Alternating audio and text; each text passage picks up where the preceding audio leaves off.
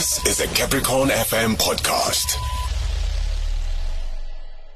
So let's look at the issues that we're talking about with Professor Muxe Nkondo. Prof, good evening. Welcome to Progressive Talk. Good evening. Good evening. Thanks for the invitation. Eh? Thank you very much uh, uh, for being with us, Prof. I appreciate your time as always. Now, Prof, the country is remembering the last apartheid pro- president, F.W. de Klerk. What was your first interaction with him, if you remember, perhaps? Uh, my first interaction when uh, he was still on the staff of this time uh, Potchefstroom University, and I was then a student leader in the country, and uh, and I went to Potch, mm. and uh, when I went to Potch, I addressed members of Senate, and because I didn't agree with apartheid, I was given you know honorary white status. Mm. But when I started, you know, defying apartheid, I had to run out of town. Mm. So that's my first uh, comedy. That was like many, many years ago. You were given so very honorary white status. Yeah, those days you were given, if you're going to do something in the white area, you were given honorary white status. So you've been white before, Prof? because, you know, those are the days when in the world, it was the days of detente, now. Yeah. When Richard Nixon went to meet with Chairman Mao. Yeah.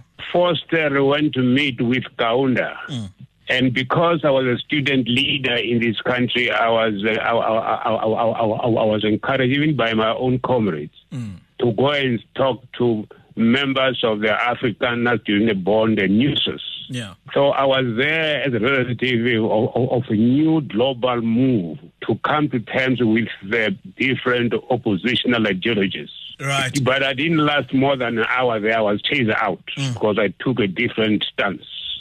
Prof. F.W. de Klerk is the last apartheid president, and people talk about what role he played into the transition into democracy. What is your recollection of such a role? I'll tell you what. Let's start you know, uh, with the fact that uh, from 1985 to 1989, he headed the State Security Council, and that made me associate him Mm. with the death of Chris Hani, Matthew Goniwe, Solomon Mahlangu, Steve Biko, Hero, Thami Mnyele, Samora Machel, THC, you know, THC Deliza, and 15,000 Angolans who died in the Battle of Cuito Cuanavale. It reminds me of Albie Sachs, who who has been maimed for life. It reminds me of Anton Lubowski, David Webster, Timor. It reminds me of uh, Father Michael Lapsley, named for life. It reminds me of, of Samora and the Sadat and Penduka, and also Tan- Tan- Tandem Tembu. And then, of course, what makes it worse, he, has the cheek, the temerity to say that apartheid was not a crime against humanity. So I very painful memories about about Klerk, almost unforgivable memories mm.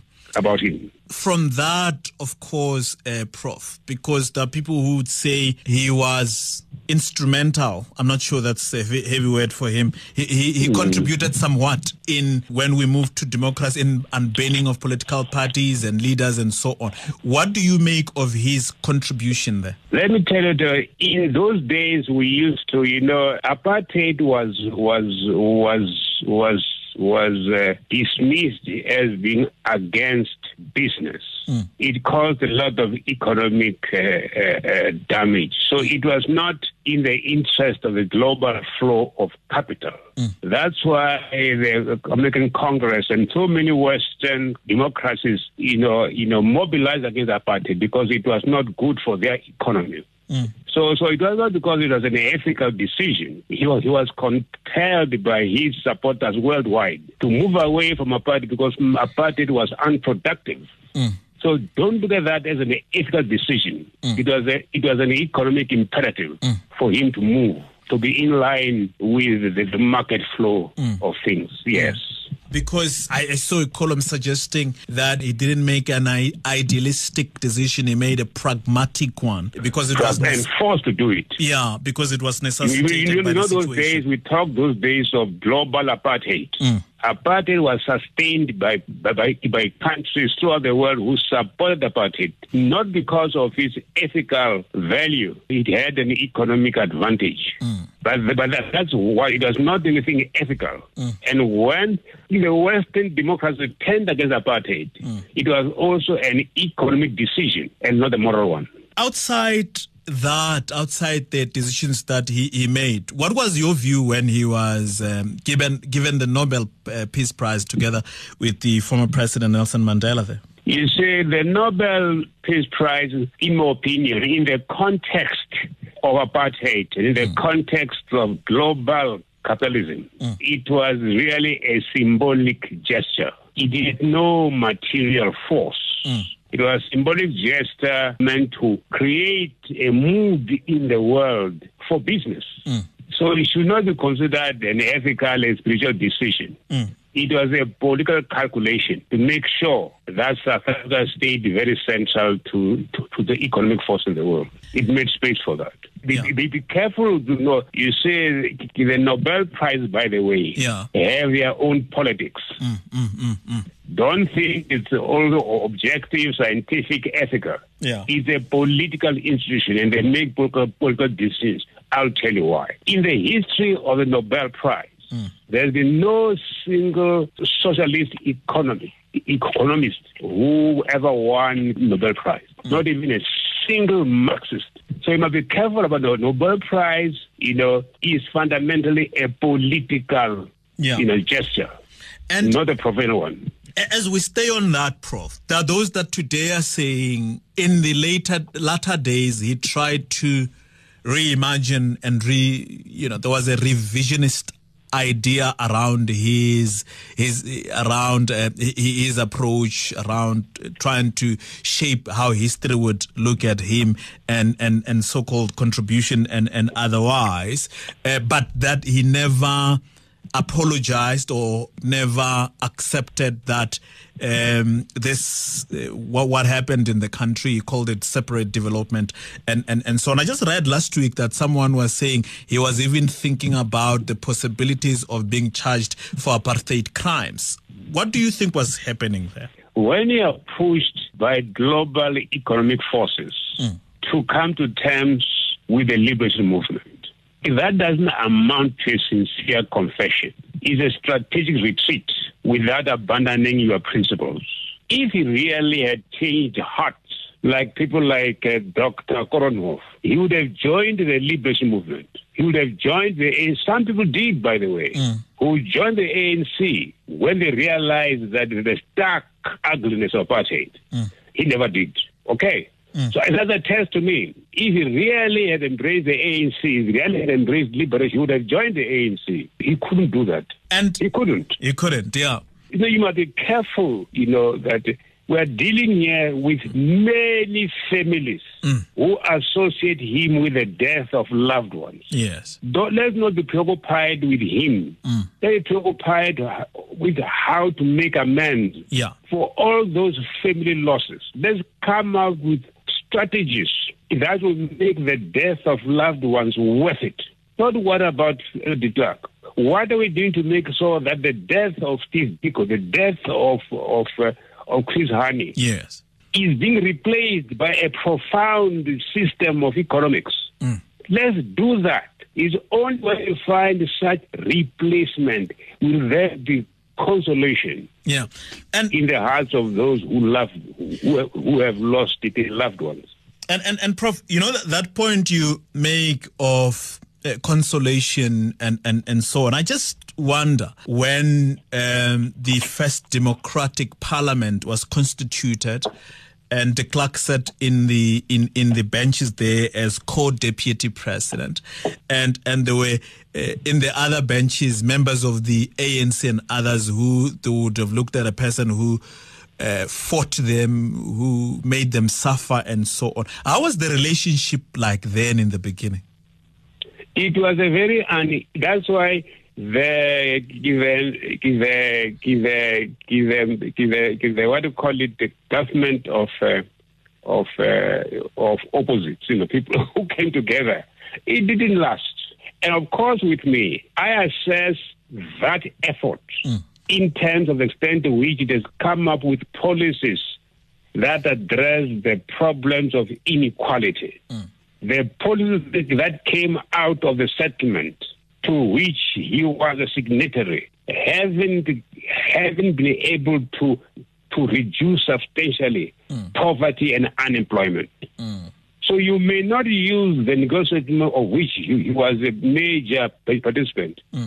as an excuse for pardoning him. The settlement, in fact, complicated our democracy. And now we are working very, very hard to make sure that we get rid of the legacies of the settlement. When you look very carefully everywhere, Yeah. we had to settle, we had to negotiate because of that. There are certain things that we can't do now. Hmm. And in fact, that the settlement has affected adversely the scope and the pace of change in this country. I, I seem to be hearing you to say there is no atonement whatsoever. No, there is no atonement, no real atonement. Hmm. Go back, go and talk to Chris Hani's kids now. Go and tell, you know, eh, eh, eh, Ikalate, Goniwe's kids have written, you know, a book. Mm. My father died for this. Mm. Just read that book. Mm. Those, that boy was five months old when his father was killed by, by, by, by, by de Klerk. He says when he looks at the, the, the landscape now, he says, did my father die for this? Mm. Those are the people you, you should address and not every de Klerk.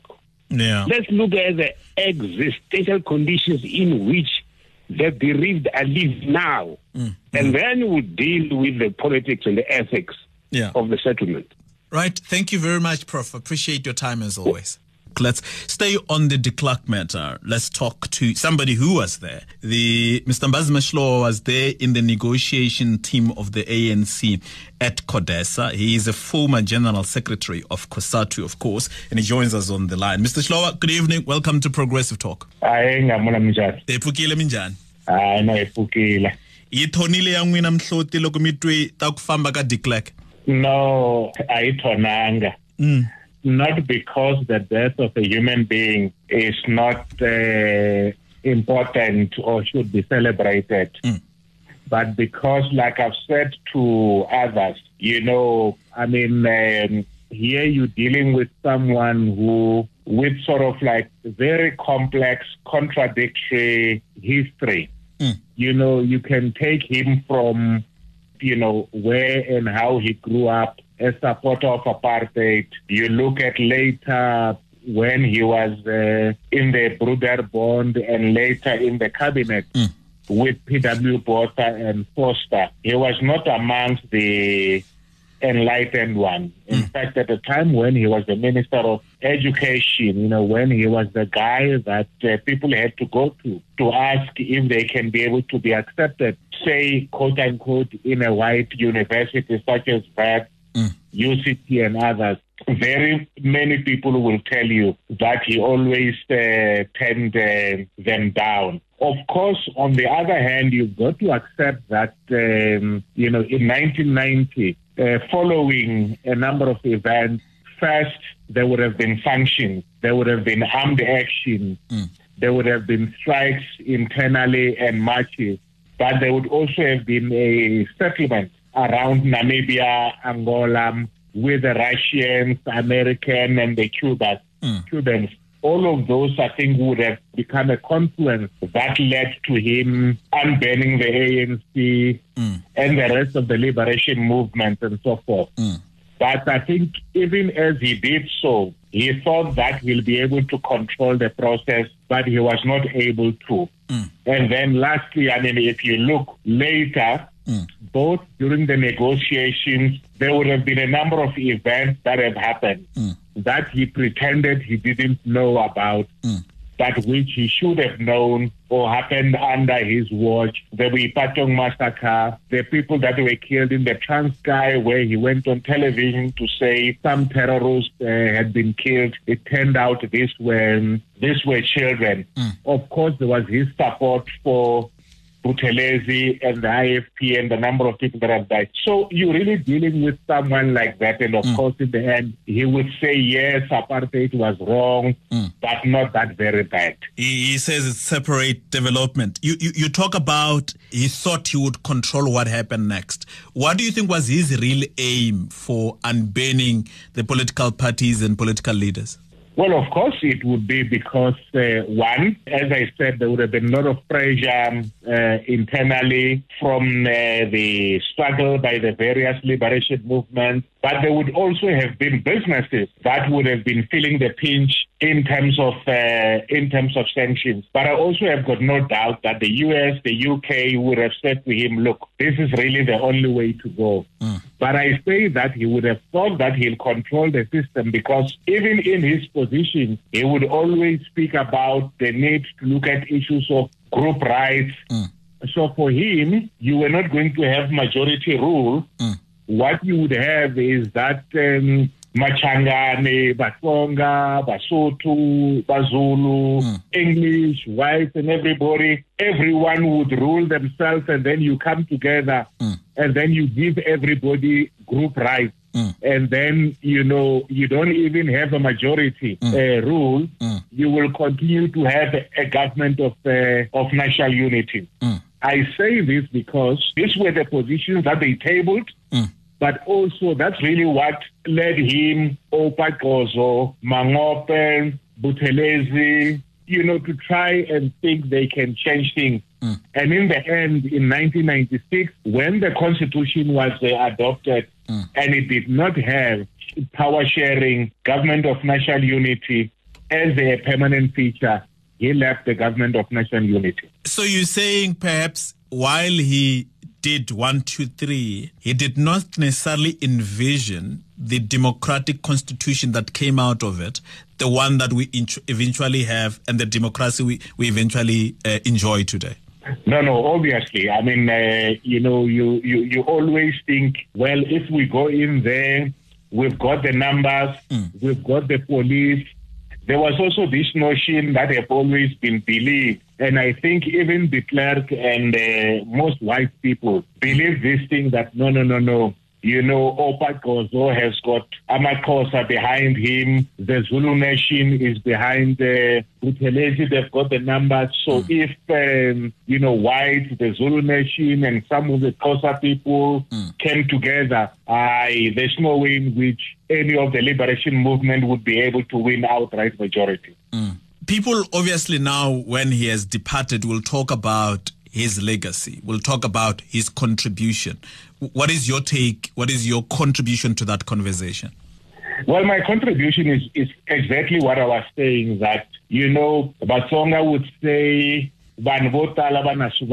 Mm. So you've got to look at him in totality, but also be able to point out, no, Mm. in that sense. So yes, I mean, one has to accept that, um, you know, regardless of what the reasons were, Mm. him unbanning the, the liberation movement, allowing political parties and political prisoners to come back home, starting the negotiations was important. It's very easy to say, well, you know, it was not out of uh, will. I agree. Mm. But if there is someone who's, who met with Mandela a few times, Mm. it would be P.W. Botha. But remember, even after the rand crashed in 1985, he did not uh, flinch.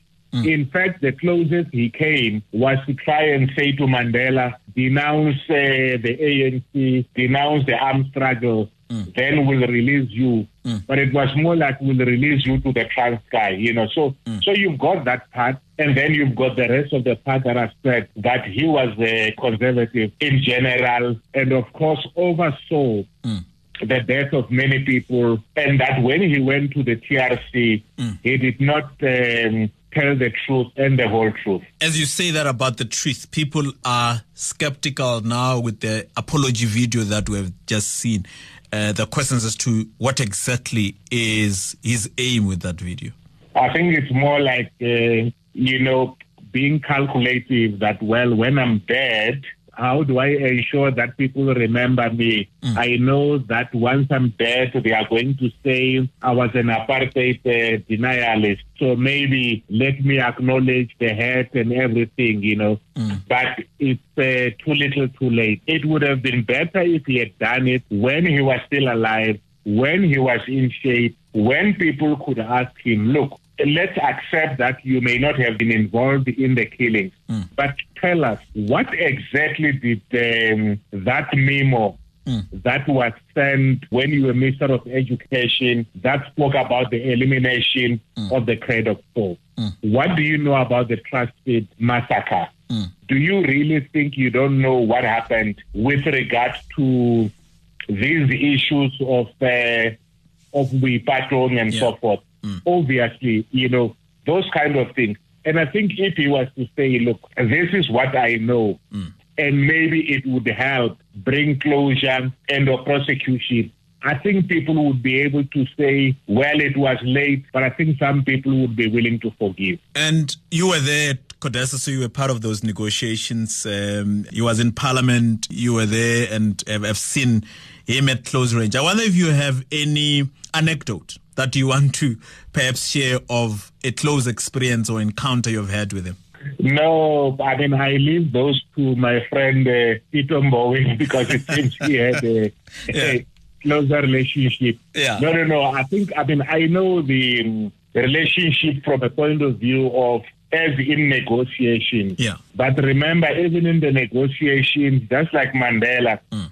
He was not in all the in all the meetings. Mm. Uh, he was just a principal. Also, like I was saying, I mean, it, it's many people who were there at CODESA 1. You find that um, the ANC agreed to speak first. Mm. Many people spoke and so forth, and it was all kosher until then. Uh, you know, he said something about MK calling for their disbandment and things which had been discussed between him and Mandela and the ANC to say, look, don't bring up this kind of things because you're just going to make everybody angry. Mm. And I think many people will remember when Madiba said, I have a, a, point of national importance to make. And he just tore into the guy and said, even, you know, an illegitimate leader, someone like you, mm. is supposed to have some integrity, but you really just don't have. Thank you very much, Mr. Slow. I appreciate your time. That was a Capricorn FM podcast. For more podcasts, visit capricornfm.co.za.